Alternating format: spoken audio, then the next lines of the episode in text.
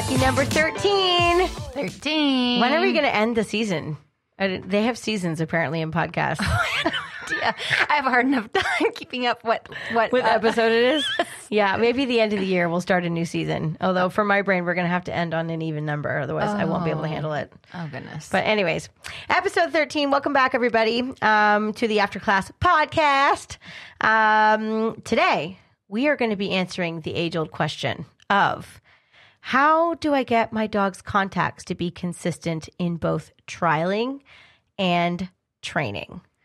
Hmm. This is a big one. we get asked one. about this so much because so many people have awesome contacts in training, practicing, and then when they go to a trial, it is blows up. bye bye baby, mm-hmm. bye bye birdie, bye bye doggy. Whatever the saying is. I know it's not bye bye doggy, but that's the most relevant in our situation. Mm. I'm getting weirder by the minute. You sure are. That's okay. Okay. Um, so we're going to talk a little bit about about that topic. Um, there's lots to unpack here. Uh, let's just dive right into why the biggest reason why we think dogs do not have reliable contacts in uh, trialing. Consistency. What do you mean? Letting things go. So, what we mean by that is what a lot of people will do in trial. Because if you think about it, a trial is a test, Yeah. right? You're not training, you don't have food or toys or anything. You're You've thinking about moving forward, finishing the sequencing, adrenaline. getting the cue. That's right.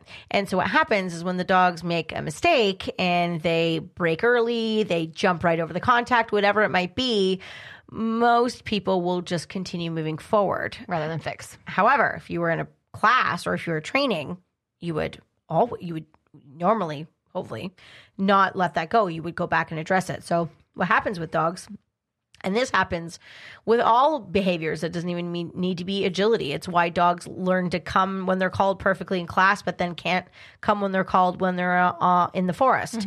It's because dogs are situational and they can learn that there are multiple sets of rules. We also know some dogs will have great contacts for a person, and then for another person, they will not. It's it's situational. They learn they learn different Body sets of rules language too.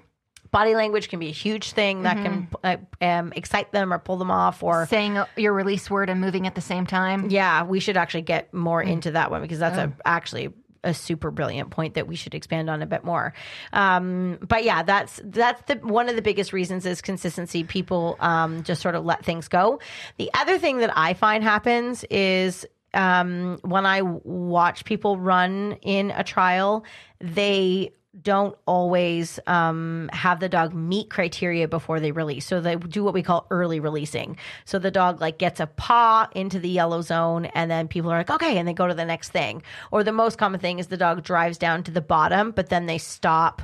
Just above, like instead of having their front feet on the grass, and, then, people will release. Yeah. Or the dog comes off to the side and people will release. So what happens is there's all these gray areas. Actually, people do that in class sometimes too, and we have to we have to uh, you know get on them about that. Um, but if you have a different criteria that you expect from the dog, um, or you're not even paying attention to the criteria, maybe you do have a criteria, but you don't even realize that. It's happening. Yeah, go back and watch your videos. If you video, you should video. We're very big advocates of videotaping, uh, but you should videotape your trials and watch your timing of your release. Are you early releasing? What's your dog doing when you say okay? Are you even saying okay?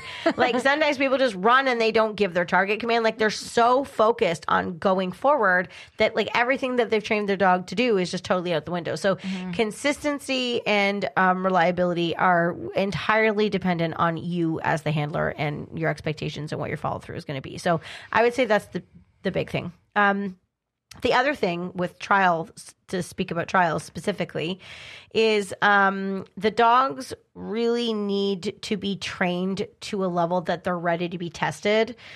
It could be something as simple like weaning off the target plates or your stride bars for your running contacts or whatever it might be. Um, or um, we talked about this very briefly in the last podcast, but uh, for me, my dog hasn't been in a lot of different types of contact equipment, which affected her um, not really her contact criteria per se on the stop contacts, but like her balance was a bit off because it was a new thing. So getting out to some different locations to train before you trial would also be a really Or helpful thing. going to a trial and just training at the trial, doing FEO or Yeah.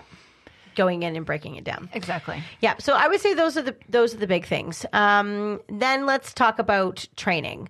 Um, I want to go back to the point that you made about um, teaching the dogs the contacts because what a lot of people, I think that they sometimes don't realize that dogs. Uh, your goal for a target command. Let's talk specifically about targets here. Okay. Running contacts is a whole other beast, and we could do an entire podcast specifically on running contacts. So let's use targets as a um, or stop contact is as two example off. the behavior of many names um, is people sometimes don't realize that that behavior should be trained in completely independently before it's tested. And what I mean by that is the dog should have the ability to go down and into position on a verbal without needing the handler to be in a specific position in relationship to them. And you um, said this a bit in other podcasts, and you say this all the time because a lot of people end up running down and then they stop at the same time as Where the, dog, stops. Yeah, I call it the easy position. Yeah. The dog where, the, where the, the handler and the dog are correct all of the time. Yep, that's right. But that's very rarely what you're going to do when you're at a trial. The course is going to force you either to be ahead or maybe to be lateral or be Mm-hmm. behind. And the dog needs to be able to perform the same criteria wherever you are as the handler. regardless of where you are. I always say to people too that the the benefit of having a stop contact is that it allows the handler to get into their next positional cue so that the next section of the course can be more easily mastered. If your dog doesn't stop and your handler timing is related to the dog stopping and then the dog doesn't, the dog then gets into a position that you're not ready to handle because now they're further ahead or they're behind. The whole point of a stop contact is that the dog runs down to the end of the contact, they hold position, you continue running until you're in your proper positional cue and then you release them. Exactly. And in a perfect world, that should be done without the handler ever stopping. Handler stays in constant, complete motion. Dog stops and then they wait for the release and then they move forward. But handler does not stop. But what most people do is they slow down and they stop so that the dog stops. Yeah, Well, so what's the the, dog benefit then? yeah, the dog's you don't get a head start then. No. Like keep moving. That's that's the whole point. Um, but in saying that, when you're training, I think what a lot of people end up doing, especially when you're sequencing, is when you're in class, a lot of people uh, reward the dog a lot on the contacts, and then that breaks the um, that breaks the flow. The rhythm. Right? It really does. Because then when people feed their dogs on a contact, what do they usually do to release them? They they break them from where they're standing rather than going back and not having motion. So the motion is what usually breaks them. Exactly. it's like a vicious circle. Uh-huh.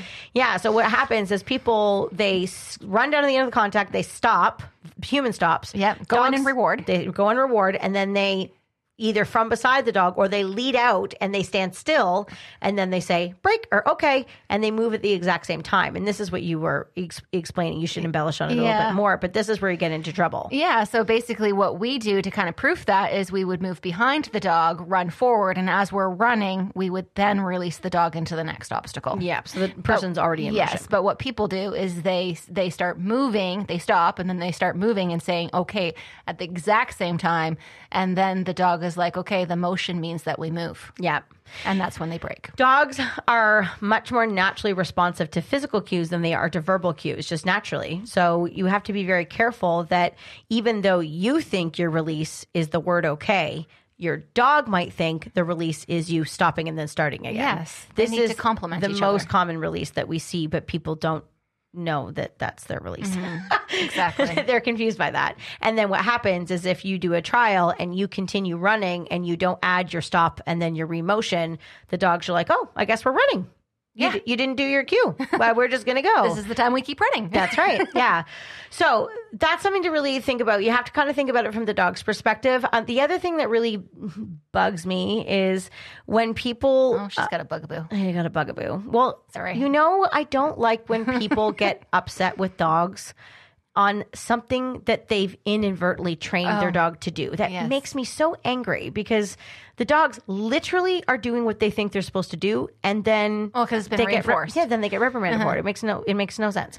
So what I mean specifically about this is if you have somebody who is not a consistent releaser, releaser, Mm-hmm. they early release or they stop and then they start again, and then the dog, you know, say okay, go back and proof. They do the proofing things, and then they run the sequence again, and the dog self breaks, and then they get angry. It's like okay, it's not fair. We the dog shouldn't break, but you have trained the dog to do this. Mm-hmm. Yeah. So now we just have to train better. We can't get mad at the dog because they're literally doing what they think they're trained to do. Mm-hmm. So you have to remember, nothing is the dog's fault. It's always your fault. I say that with love, but it's never the dog's fault. It's always you. It's something that you've done. In, usually with this, it's totally intentionally. People don't Mm-hmm. even know they're doing it. Um, but most of the time, it's the person, not the dog. Poor and dogs. The, and the unfortunate part, the more you do it, the more it will happen. Yeah. And if you're trialing in a high minded state with a dog, it's going to be reinforced. Yeah, it's hard with a competition where you have lots of runs. They usually get worse by the end of the weekend, right? Mm-hmm. Yeah. Unless you're able to see it as being an issue and school them a little bit and do and basically forfeit your run and do training. Yeah. Should we talk about that? Like what would happen um, if we were in a trial and our dog's Sure. Mm-hmm. contact started to go? We also will talk about like some of the training exercises that we do away from trialing, like when we're in class or when we're training on our own. We have a lot of proofing exercises that we do to work through this. But let's talk about trials first. You're at a trial. Your dog is not holding their contacts. They're self releasing or they're jumping over the contact. You're at a local trial. What's your response? I abort mission and I go into training mode immediately. Yeah. Um, so it's not the next run; it's that run. As soon as when the as soon as when the contact is broken, um, for my high-minded border collie, I would ask her to lie down and then go back and fix the end behavior of the contact, and then add the full contact Yeah. in place. Okay, love that you said that because this is another thing that people struggle with. Sometimes they will, and, and uh, what I should preface to say is sometimes how you react to this is dependent on what organization you're training in, uh, because some there's more rules about training in the ring. yep. However, if you have a dog that has contact issues, you should be selective as to where you're training with your dog because your dog's showing you they're not ready to be tested. So what you want to do is train your dog in a testing environment so that you can you can fix it. So what Jamie is saying that I think is really important is that if your dog breaks the contact, you don't just want to so she's lying the dog down and the reason why we do that or stopping the dog, you don't have to lie them down No. is so that they can't uh, keep taking equipment, Yes. right? And self-reward. And that's going to be dog dependent. Yeah. Uh-huh. Good. Yeah. Good, good, good. Yeah. And if you have um, a Softie. softie, you might not want to do that because that might be a little bit too intense. And you're not like, lie down. You're like, you're not yelling. Just Yeah, lie, just lie, lie down, down. get your head. Yeah. Let me get my head. Yeah. We're gonna fix this problem. That's right. Yeah. you want to just stop stop the moment from getting worse. Because it's there's no point in, in trying to fix it when they've already done then a jump in a tunnel, like they've just been reinforced for breaking. Yeah. Yeah. And then you would have the dog jump onto the contact into their two on 12 position. And then you could just pray verbally Verbal. plays Calmly. calmly. Good girl, good target. That's better. Chill, Yeah. but like powerful. And then repeat the whole piece of equipment and then praise like crazy when your dog Is um, successful. yeah. And then what I might do in that moment is either A, I would continue, or sometimes if I already failed the course, what do I care? I would actually release off the contact and run to the finish and reward the dog outside the ring Yeah, that's a great idea. right? Yep. yep. Especially if, if it's like the third contact or whatever. Like I don't really care if I finish the course now. I want to take an opportunity to, to, to Reinforce. Re- reinforce this. So it might be, yeah, good girl, okay, let's go get your toy, and then we run to the outside and then have a little play from there. So uh, about the training is really really important. Um, I don't think it's always really effective just to like lie the dog down and then continue on with some dogs because some dogs are just so excited to continue on that they that's re- reward, reward in itself. they don't really get the message. No. Um, there has been a few cases where I have, I think I maybe did this with you. I can't really remember. Um, I recommended that people um, leave the course after. Like, but how you do that is really important because this is again, this is back to my bugaboo. when like if you have caused the problem to happen and then your dog breaks the contact and so they've run off the contact and then the person's like, That's it, you're not playing anymore. Out you go. And then they, you know, bash the dog all the way to the outside, like being like, You're naughty, you're going in your crate. Like I hate that. Like, don't punish the dog for something poor. One, you've horrible timing in that moment. And number two, take the opportunity to fix your problem and train the opp- opportunity. In that environment. Yes, like you have a you have a wonderful moment presented to you. Use it. And you're paying for it. That's right. You already paid your twenty five hundred dollars to run your thirty second course. Um, but yeah, you want to don't. There's no point in in in if you're going to choose the tactic to leave the ring so that you're not going to continue on with the course to not allow the dog to continue rewarding. If you're going to do that, it needs to be with a dog that makes sense because some dogs they don't care whether they continue or not. Some dogs are like, oh my God, just let me keep going. But what you should do is fix your mistake before you leave, like what we just talked about. Have the dog go back in the contact, repeat the dog walk, and then leave on a success.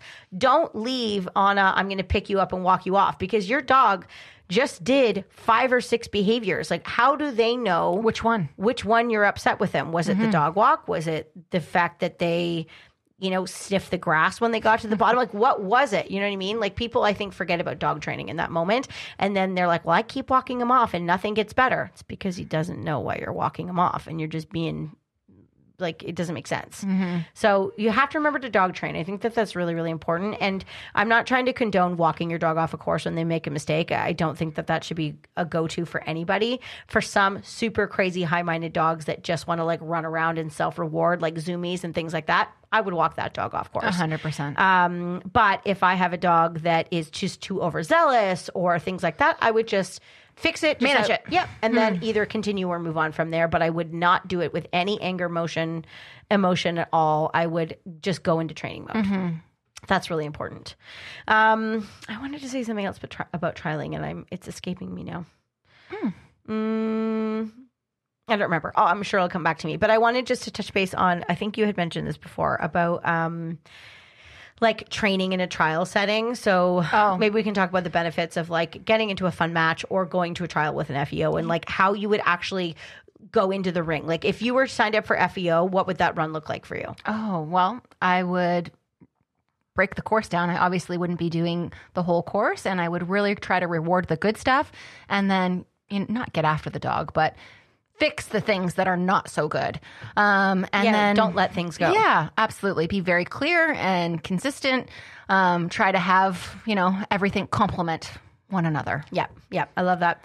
Um, we went to a, a trial last night, and um, a coach of ours has a really young dog who's not done any contacts in a trial setting before, and he missed his A frame. And so instead of continuing to let him miss his A frame contact, he's a running contact. Um, he did FEO, and he went. The A frame was like obstacle ten or something. He Went walked in the ring. Yep, he went right to the A frame. Perfect. He pre-placed the toy, did a couple down ramps, praised him, Mm-hmm. rewarded him, got him on the right track, and then did the little sequence parts going up to the A-frame. Dog hit the contact. He rewarded them. He rewarded the dog, and then he went back to number one and got as far as he could before his time was up.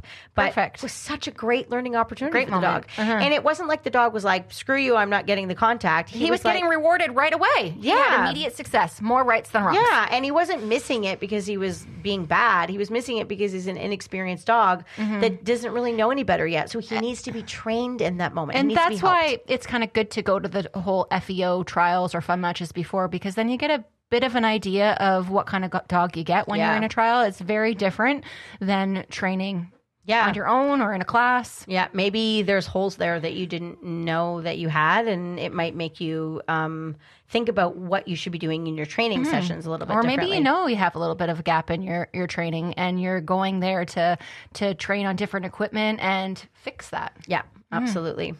So once you've determined that there's a problem, or if you've noticed that your dog's contacts are not as reliable in trialing as they are in training, the very first thing that I would personally look at is how well is the dog trained to do the contact in the first place?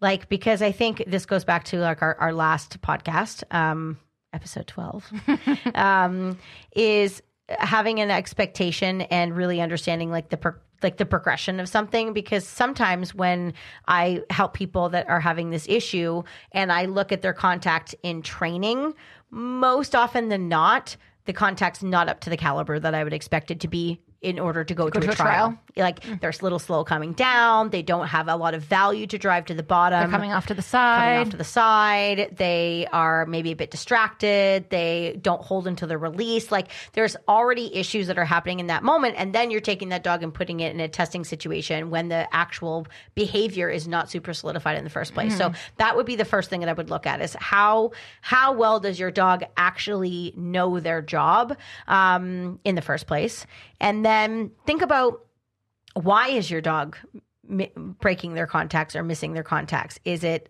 too high of Mind? mind? Is it too distracted? Is it that they don't really know what to do? Is it that they don't find going to the bottom of the contact and doing a target very valuable? I would say that's a big one, eh? Yep, that's a huge one too. Um, too many quick releases. Too many quick releases or too many early releases. The dog just anticipates you're going to do something. So you got to look at the why so that you can kind of proof through it. So in training, um, when we're proofing contacts, there's um, there's a number of things that we'll do to proof the contacts. But first things first is we don't proof our dog's contacts. Again, we're still talking about stop contacts here. Um, some of the stuff will apply to running as well, but um, we don't proof our dog's contacts until they're f- like trained to like actually do it. So if the dog doesn't have value for like driving down to the bottom of the contact, I wouldn't then be practicing running past them. You know what I mean? Yeah. Like I would make sure that I have a solid behavior and then I would start adding all the fancy stuff. Add more progressions. Yeah, because- moving off to the side, doing blind crosses at the end, which are always much more challenging for the dog. Yeah. Um, yeah. adding all of those things first. Um, and then you can add more proofing there. But there's a couple different proofing things that you could do. Um, number one, um, people are hesitant to do this, but like if you're having problems, go back to putting some of the training aids in that you had before. Um, like A some- target plate. target plate. Sometimes a treat with the target plate. Yes, like go back, go back to the step where your dog is successful, and then repeat that Mm-hmm. until your dog has not been unsuccessful. Back chaining, just doing the down Yeah. ramp.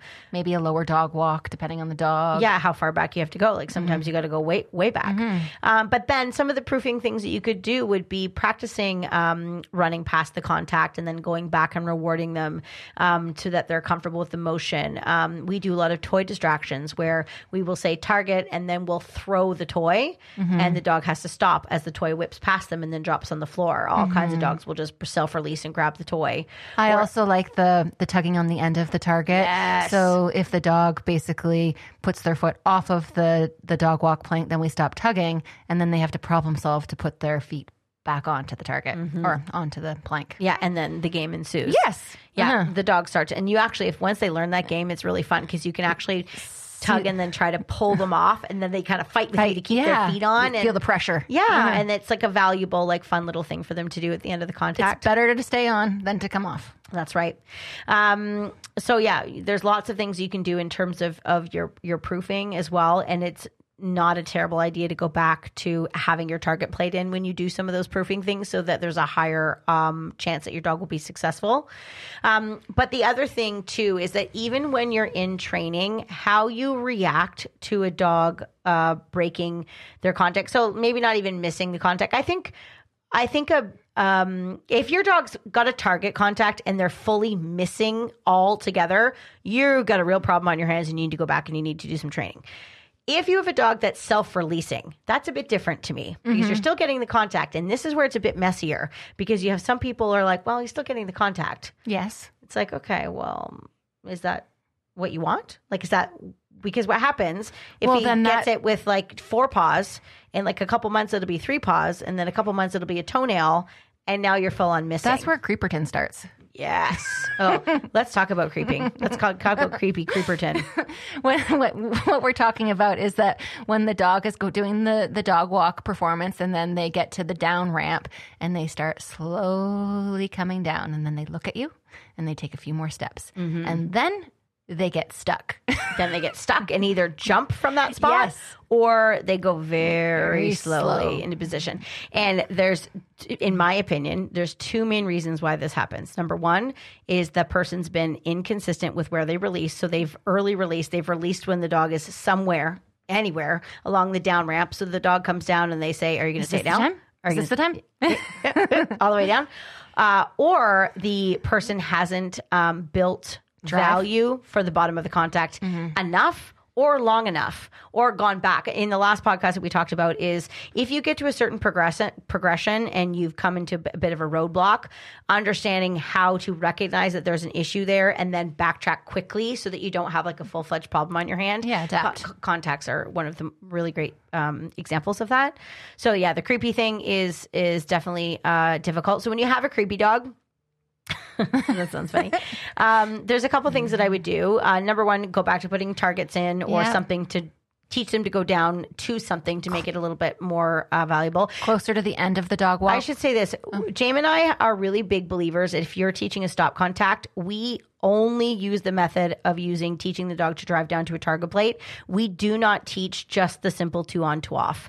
Oh, yeah. It's we do not find you get the same speed. You don't get the b- best head placement. You don't get the best drive to the bottom. You also can't fix it the easiest. Mm-hmm. Um, so we or the setback in the in the rear. rock back in the rear. Mm. Absolutely. So yeah. So if you're having trouble with your contacts and you've not trained a nose target i've had all kinds especially like my online students who didn't do their foundation training with me and like their contacts need work i make them go back and reteach the target. And mm-hmm. usually they're back on track before too it's not a hard behavior no. to train. Well, it's very clear which behavior that, that you want from the dog. They go down, they put their nose on the target, yeah get a The other thing that I really like about it is that it separates the uh, dog from the human because the dog has a task Mm-hmm. that can be independently done from the human. So it's easier to get the handler further away and working more independently. and squares them up on the end Yes. too. Like keeps them straight on rather than coming off to the side. Without the influence of the Yes. person. But when Uh-huh. you're doing two on two off, typically that person has to be closer to kind of manipulate the dog into Uh-huh. that position. And then the person becomes more of the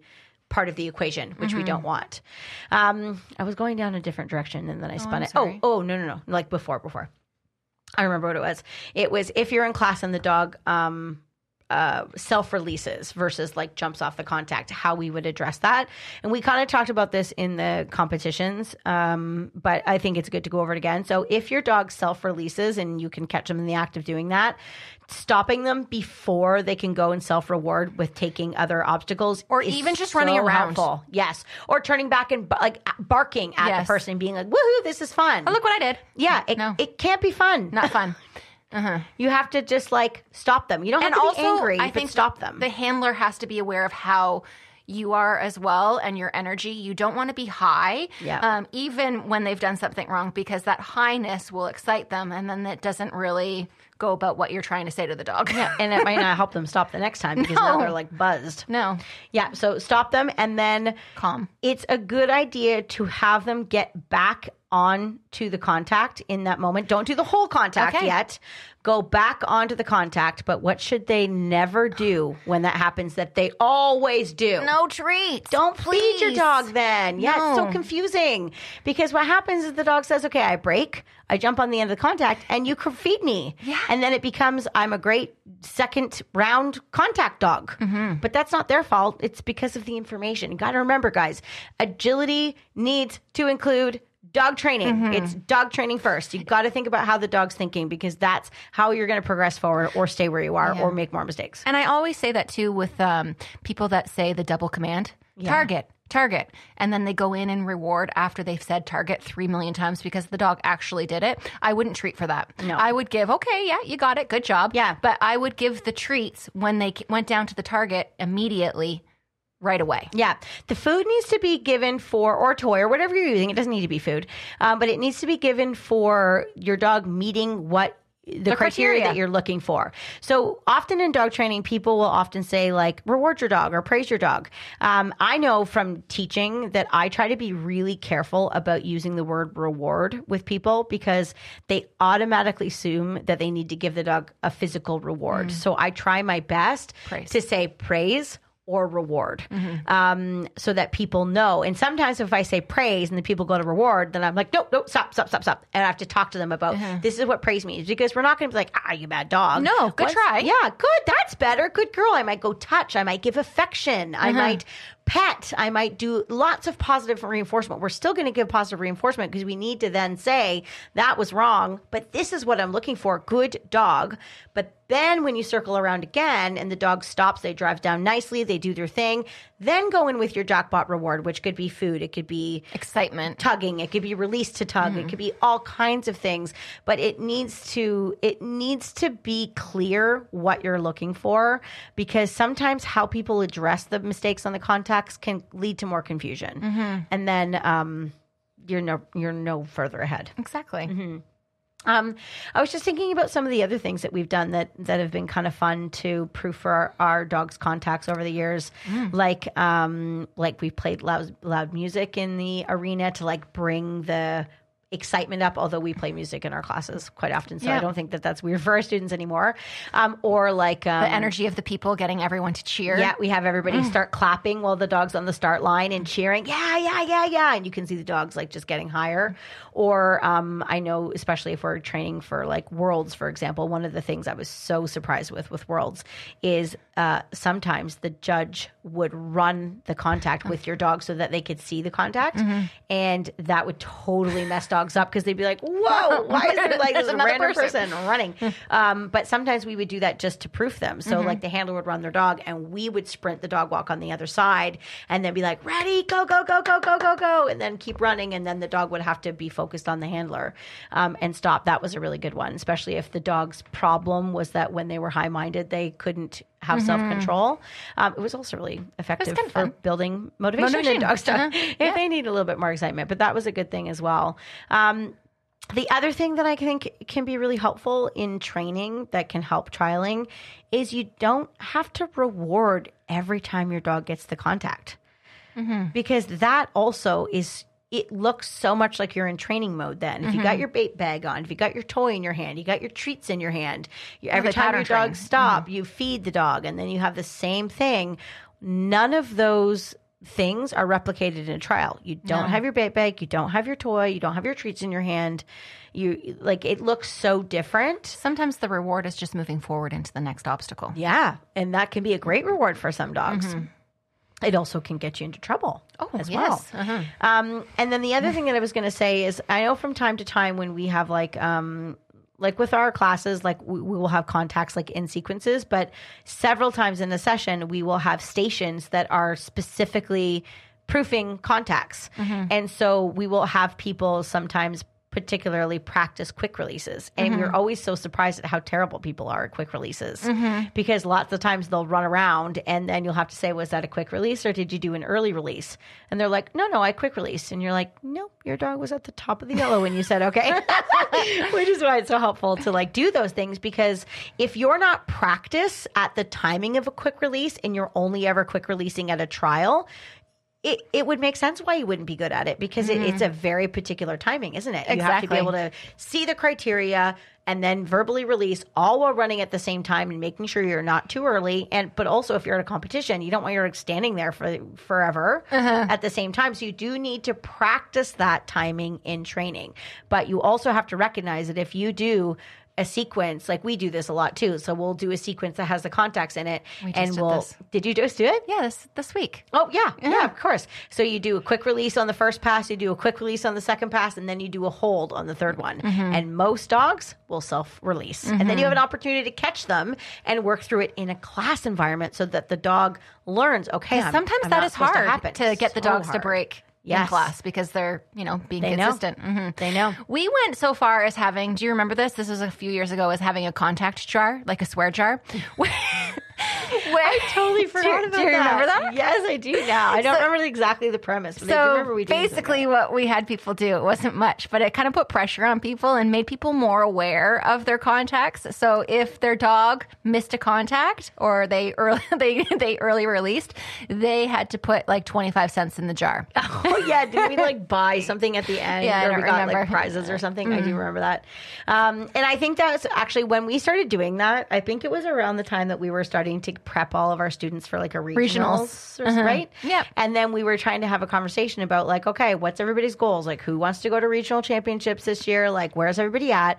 And it was really helpful for us to know because the students that were interested in going to some of these higher level competitions, it was easier for us to call them on their their mishaps in class. because sometimes they don't even realize that it's happening. You got to have somebody keep you accountable. A hundred percent. Yeah, I mean everybody does. Yeah. there's so it's so great to have somebody be, be like you kind of early release that, you know? Yeah. because it, you know sometimes you just get caught up in the moment, and or you're thinking about the sequence and not really thinking about yeah, the contact. Yeah, contacts are are really really hard. Um, I think that it's something. Um, contacts in my opinion contact training and i think this goes for running contacts and stop contacts is i don't believe it's one of those behaviors in agility that you train and then it has a lifetime of of um reliability Yeah. lasting exactly i think it depends It on needs to be maintained. Oh my God! Especially for those of you who are trialing on a more regular basis, there needs to be content uh, contact maintenance training done in between the trials.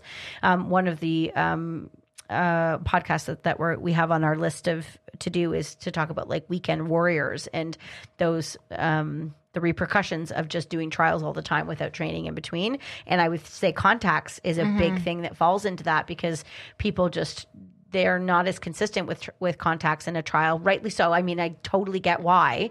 It's hard but if you're not then training your contacts between to proof things and to prepare it's hard to have that that reliability. I know for me um, i mean i had a trial this weekend and i did some handling training early in the week and then i wanted to kind of give give her a little bit of a break. Um, but then I just went in and I did contact training. I just did teeters. I just did dog walks. I just did frames. I rewarded her up. I got her, you know, got her ready, got her feeling good about what she knew. And then I went to the trial. And then now my trial's over. And this week I'm going to do another contact session and make sure that I'm tweaking things that need to be tweaked and that happens on a regular basis i ha- you know you do this as well like we train isolated contacts how many times a month would you say Oh, I don't know. like once a week maybe Uh, yeah, probably. Almost, eh? And then the other thing too is if we're going to a trial or a big competition, that's the the week before. That's what our focus is. It's not the little necessarily stuff. yeah. It's not necessarily you know doing the big sequences. It's doing the finessey stuff and fixing you know Yeah. contacts and And this is where our proofing stuff would come Mm. in that we mentioned earlier in the podcast. This is where I would be practicing running past and doing a blind and then going back and tugging with her on the contact. This is where I would be, be doing a couple quick releases and then see if she'll hold after. This is where I would be um, practicing lateral distance and then rewarding it. It would be like, I'm going to test you. But then I'm going to reward you like crazy for being a good girl. Mm-hmm. So that you want to build the dog's confidence up in what their job is before going into a competition or a trial. You don't want to be setting the dog up to be wrong and having to correct their mistake or fix their mistake. You don't want to have a lot of those repetitions before going into a trial because that doesn't instill confidence in, in you, you, You or the or the dog. dog. Yeah. So it should be proofing in a way that your dog, they can make a few mistakes. That's totally fine. But it should be mostly like, here's what Wins. the, yeah, here's what the good stuff is. And that's going to be a better way to, to go in. But, um, it can be hard. And i guess i don't know if we want to say much more but one of the things one of the pieces of advice that i will give to people sometimes and I, i've heard you say this as well people don't always like this advice is if you have gone to a couple competitions and it hasn't really been going well stop trialing. Yeah. stop trialing. Stop going and rehearsing. If your dog is showing you that they're not ready to be tested in that moment stop testing them mm-hmm. go back to the drawing board Fix it. and go back and do it because I think sometimes people are so hung up on going to this event or getting this Q or getting this title that they end up sacrificing their dog's skills. And if you do that too long and you get further and further away from, you know, what you're hoping that your dog can do in a dog walk or a frame or a teeter totter, then it's harder to get back. So sometimes you got to miss the fun stuff to go back to the drawing board so mm-hmm. that when you do progress to going back to competitions, you uh, you know you can do it with success because it is it is hard to deal with those things. But not everybody likes to make that sacrifice. Or I guess the same thing goes if you're at a trial and it's not going well, sacrifice your run. Yeah. You know, Train. that- yeah, go into training mode, go into fixing mode. Don't just you know go through it. And again, it all just depends on your expectations. We talked about this in the last po- podcast. You got to decide what's right for you. We would recommend that you have high expectations because if you want to play agility for a long time, you need reliability in order to do that. So um, we would recommend that you abort mission on the trial and and, not go home, but like train instead Yeah. instead of test. And let's be honest, the more success that you have, th- it's fun. Yeah, more absolutely. fun it is. It's frustrating to, you know, lose Q after Q because your dog's jumping off the contact and turning and barking at you. Yeah. So you've got to remember with dogs is you you don't want to repeat the same thing wrong too many times because then that becomes the thing. Yeah. Dogs learn through repetition. It doesn't matter. It's not it's not it's not dog learn through repetitions of success. I mean they do do that, but they also learn through repetitions of of um The behaviors you don't want. what's the opposite of success? Failure. Failure. Yeah. God, my brain like went totally blank there. Um, yeah, so they also learn through repetitions of failure. If you do something wrong five or six times in a row, the dog is likely to repeat that same behavior. So you know you want to try and change something, adapt something, so that you Especially if you're Get back on the right track. reinforcing it too. yeah, absolutely. Yeah. And um, like we said before, I think we said proofing like eight times in a row. We'll say it. Proofing, proofing. That's an even, there we go. Even number. I like even numbers.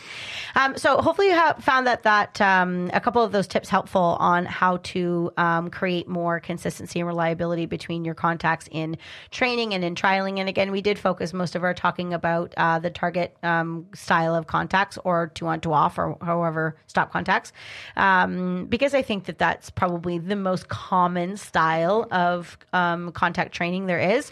And really, you you fix things very similar by not continuing on. Yes, with running contacts. Yes. yes, absolutely. But we could do an entire another podcast on running contacts and how we feel about them. Maybe we'll wait because it's a little bit more controversial. um, anyways, we hope that you guys are feeling inspired um, by these podcasts about from this episode and our other episodes. Our point is to kind of get you guys thinking about things from different perspectives, thinking about the dog training side of things. You know, like I said before, like agility is really a lot about dog training, and the more you know about dog training, the better your agility is going to be. Um, and then we also want to inspire you to get out and train. Like I, we want you to feel like after listening to this podcast, I need to go and train my contacts. That's that's what we're hoping for because it's all about training. James and I love we love trialing, but we love training. We love training, and that's how um, that's how you get better, and that's how the trialing and the competitions get easier, Improve. You know, the better the better you get at home, the better you'll you'll be elsewhere. So um, remember to um, listen. We have all kinds of podcasts. This is podcast number 13. Thirteen. Good job, Jinx. um, so we have lots of other topics that you can go back and check out. Um, you can listen to us on Spotify, Apple Podcasts, Anchor, everything basically. Um, and don't forget to uh, subscribe or like our channel because then you'll get notified when we um, post new ones. And we post new episodes every other Friday. Uh, okay. Thanks for listening, everybody. We hope you have a great upcoming contact training session. Let us know how it goes and uh, let us know if there's any other topics that you want to hear from us. Um, happy training, everybody. Thanks for listening to our McCann Dogs Agility podcast. If you'd like to learn more about us, check out the links in the show notes below. On that note, happy training.